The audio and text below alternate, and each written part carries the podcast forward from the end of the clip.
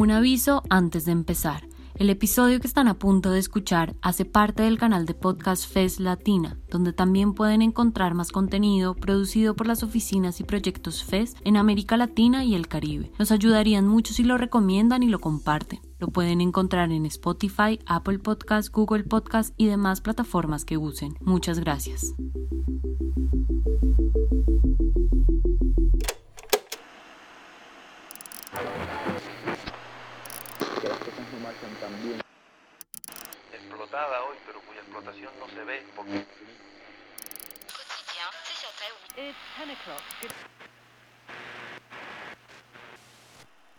La ciudad de las desigualdades ocultas, la ciudad fragmentada. Somos la ciudad de los cadáveres en las casas.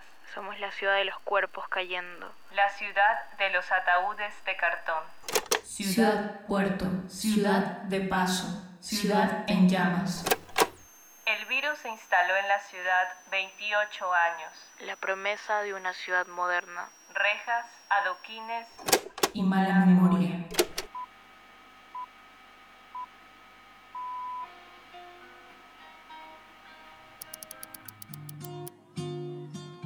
Crónicas de Guayaquil, entre ataúdes y esperanza. Un proyecto de efecto Latán con el apoyo de Merris, en colaboración con Fesildis.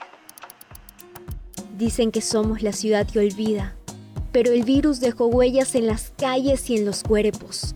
No olvidamos. Historias, voces y memoria deambulan por esta serie de podcasts del Manso en Emergencia.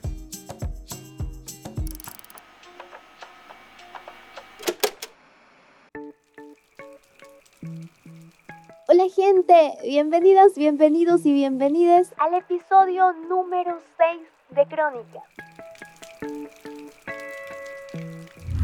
Buenos días, mi nombre es Gabriela Ruiz, soy investigadora en prensa, migración y derechos humanos, cronista y poeta que nació en la frontera en 1983. Soy autora del libro Ataúd en llamas, testimonios de escritores en el Guayaquil de la pandemia publicación que se realizó en los meses de marzo y abril de 2020, cuando la pandemia recrudecía en la ciudad. Gracias al esfuerzo de otros artistas como Dicho Gaibor con sus fotografías, Jaime Hidalgo en la portada y también Braulio Hidalgo y Costilla con la elaboración del mapa, logramos la coedición de este libro con Universidad de las Artes y Mecánica Giratoria Editorial Independiente. Soy Andrés Lor, fotógrafo y diseñador gráfico que en este momento colaboro y trabajo para el Comité Permanente por la Defensa de los Derechos Humanos en Guayaquil y a su vez también milito dentro de la Coordinadora de Organizaciones Sociales de Guayas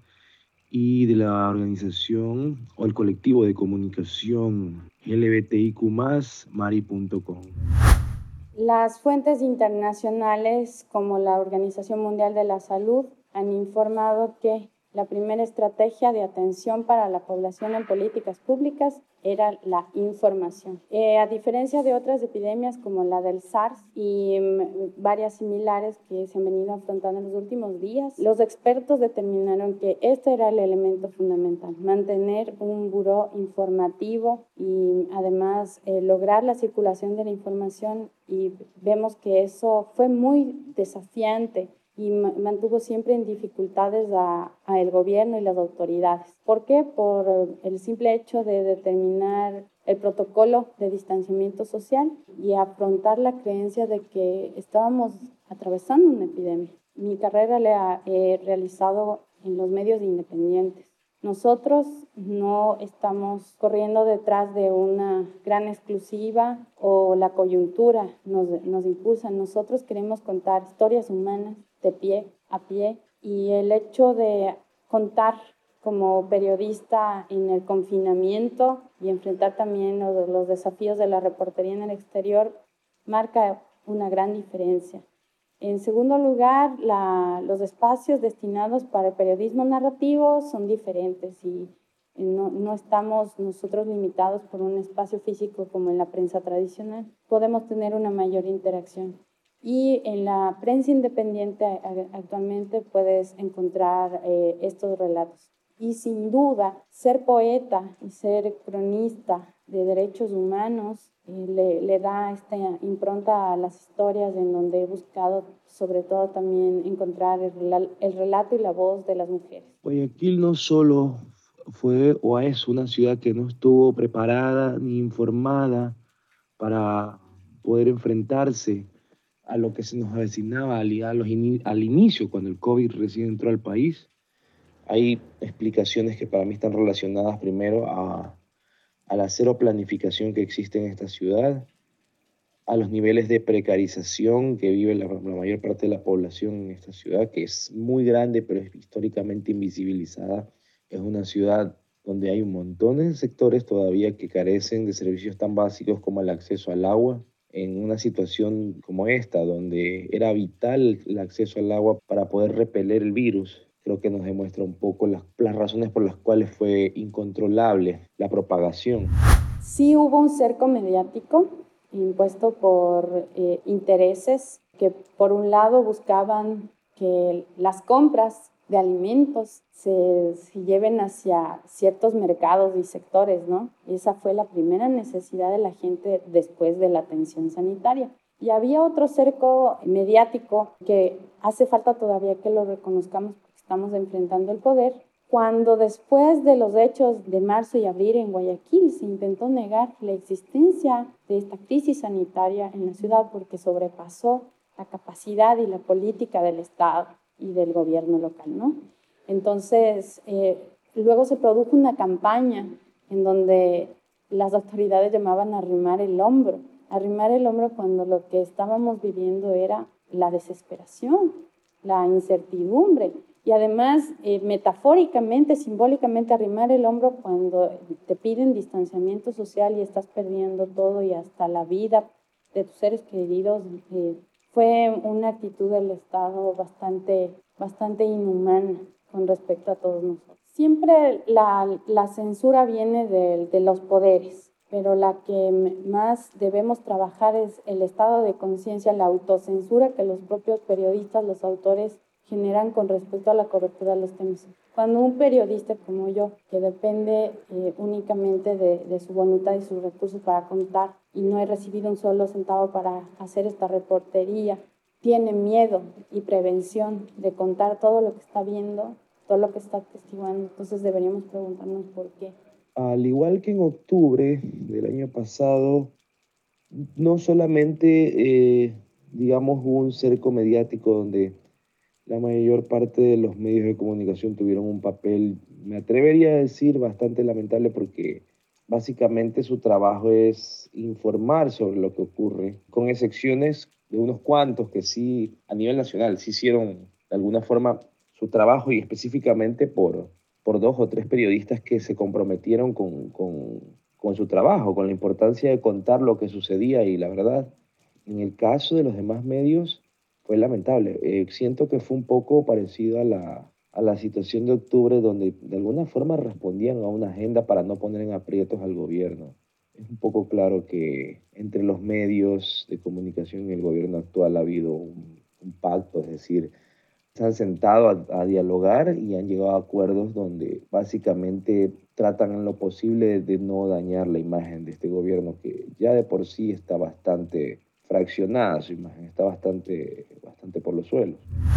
Bueno, son agendas eh, gubernamentales, agendas que in, intentan mantener pues, el, el statu quo, el orden al, que está llamado el, Estado y por el cual hemos firmado este contrato social del que en teoría política se abordan fundamentalmente, ¿no?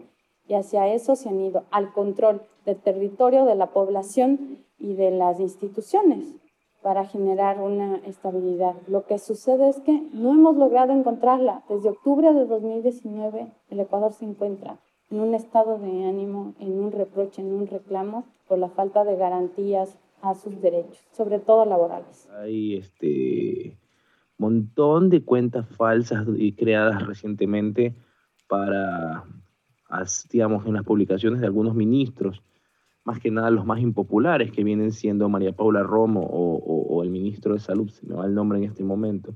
Cuando uno revisa, cosas que yo hago porque trabajo en redes, uno revisa las cuentas que likean o que generalmente eh, lo que hacen es comentar y alabando la, la, el trabajo de cada uno de estos ministros, uno se da cuenta que esas cuentas fueron creadas hace cinco días, hace tres días, máximo hace tres semanas y no tienen absolutamente nada de contenido y el poco contenido que uno encuentra son cosas compartidas de otros fanpage del gobierno. Entonces la comunicación que ha manejado este gobierno está relacionada simplemente para lavar la imagen del gobierno, pero a la vez también para generar una guerra sucia contra quienes se oponen a ellos. Todavía no, no me animo a, a reconocer si llega esto a tener una repercusión colectiva, pero para mi familia, para mis amigos, para quienes estamos integrando el trabajo en, en este libro, sí que ha sido importante. El hecho de estar hoy en, en Guayaquil y, y, vernos a los ojos y tener la presencia del otro cuerpo vivo nos da la certeza que sobrepasamos una situación crítica, pero que tenemos que resistir y no, no aceptar este orden de las cosas. Bueno, en Guayaquil hay muchas agendas que no tienen que ver únicamente con la pandemia. La pandemia recrudeció los temas de la agenda social. Por ejemplo, eh, lo precario de la atención sanitaria, lo precario de nuestra vivienda. He estado en Monte Sinaí reportando. Eh, ahí trabajamos con Bicho Gaibor, el autor de las fotografías, y entendemos que ese reclamo de acceso al agua, de acceso a la salud, de, de, reconocimiento de derechos, que te quiten los retenes antes de entrar a tu barrio, eso existe. Y la pandemia solamente tiene que movernos a, a un estado de conciencia en donde no podamos aceptar una forma de vivir bajo un estado de excepción repetido durante tres veces en un solo.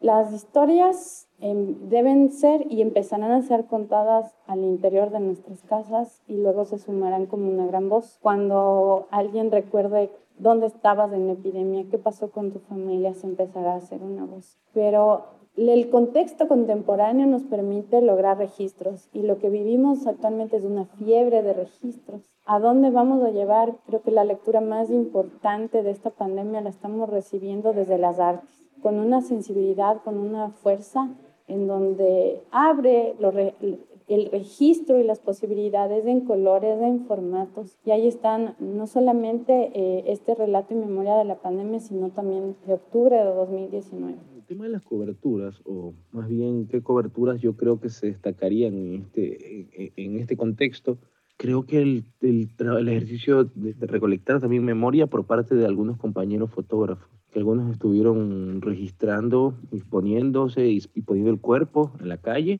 Me pareció Blanca, Blanca Moncada de Expreso. Es periodista profesional y forma parte de un medio masivo. Prácticamente Expreso fue el único medio masivo que cubrió con ella, porque ella fue básicamente la que se apersonó y estuvo a la cabeza eh, cubriendo la situación que pasaba. De lo que yo recuerdo, que en los demás medios no, no recuerdo um, haber visto que hubo un, un compromiso con el tema y en algunos casos creo que no se le daba el, el, la debida cobertura a la situación.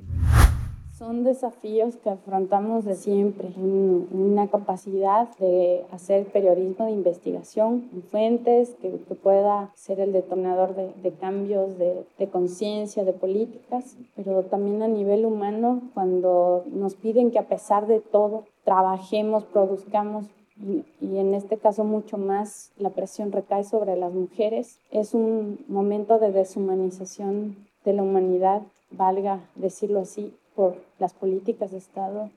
Y nuestra misión como artistas o como periodistas creo que ahora más que nunca es relevante y es contrapoder.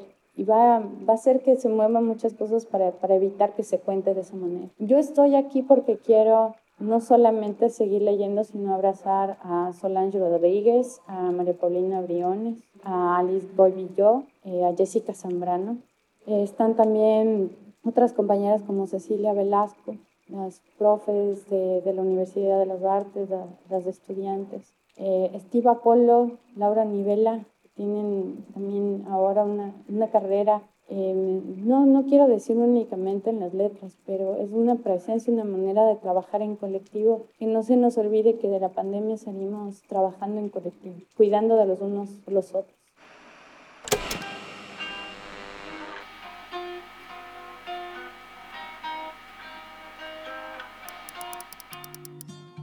Crónicas, una serie de podcasts sobre el manso en emergencia, relatos de resistencia. Somos Ana María Crespo, Nicole Coronado y Coraima Torres, quienes agitamos las aguas. En el diseño sonoro, Sajida Gila. Una producción del colectivo Efecto Latán con el apoyo de Merris, en colaboración con Fez Ilis.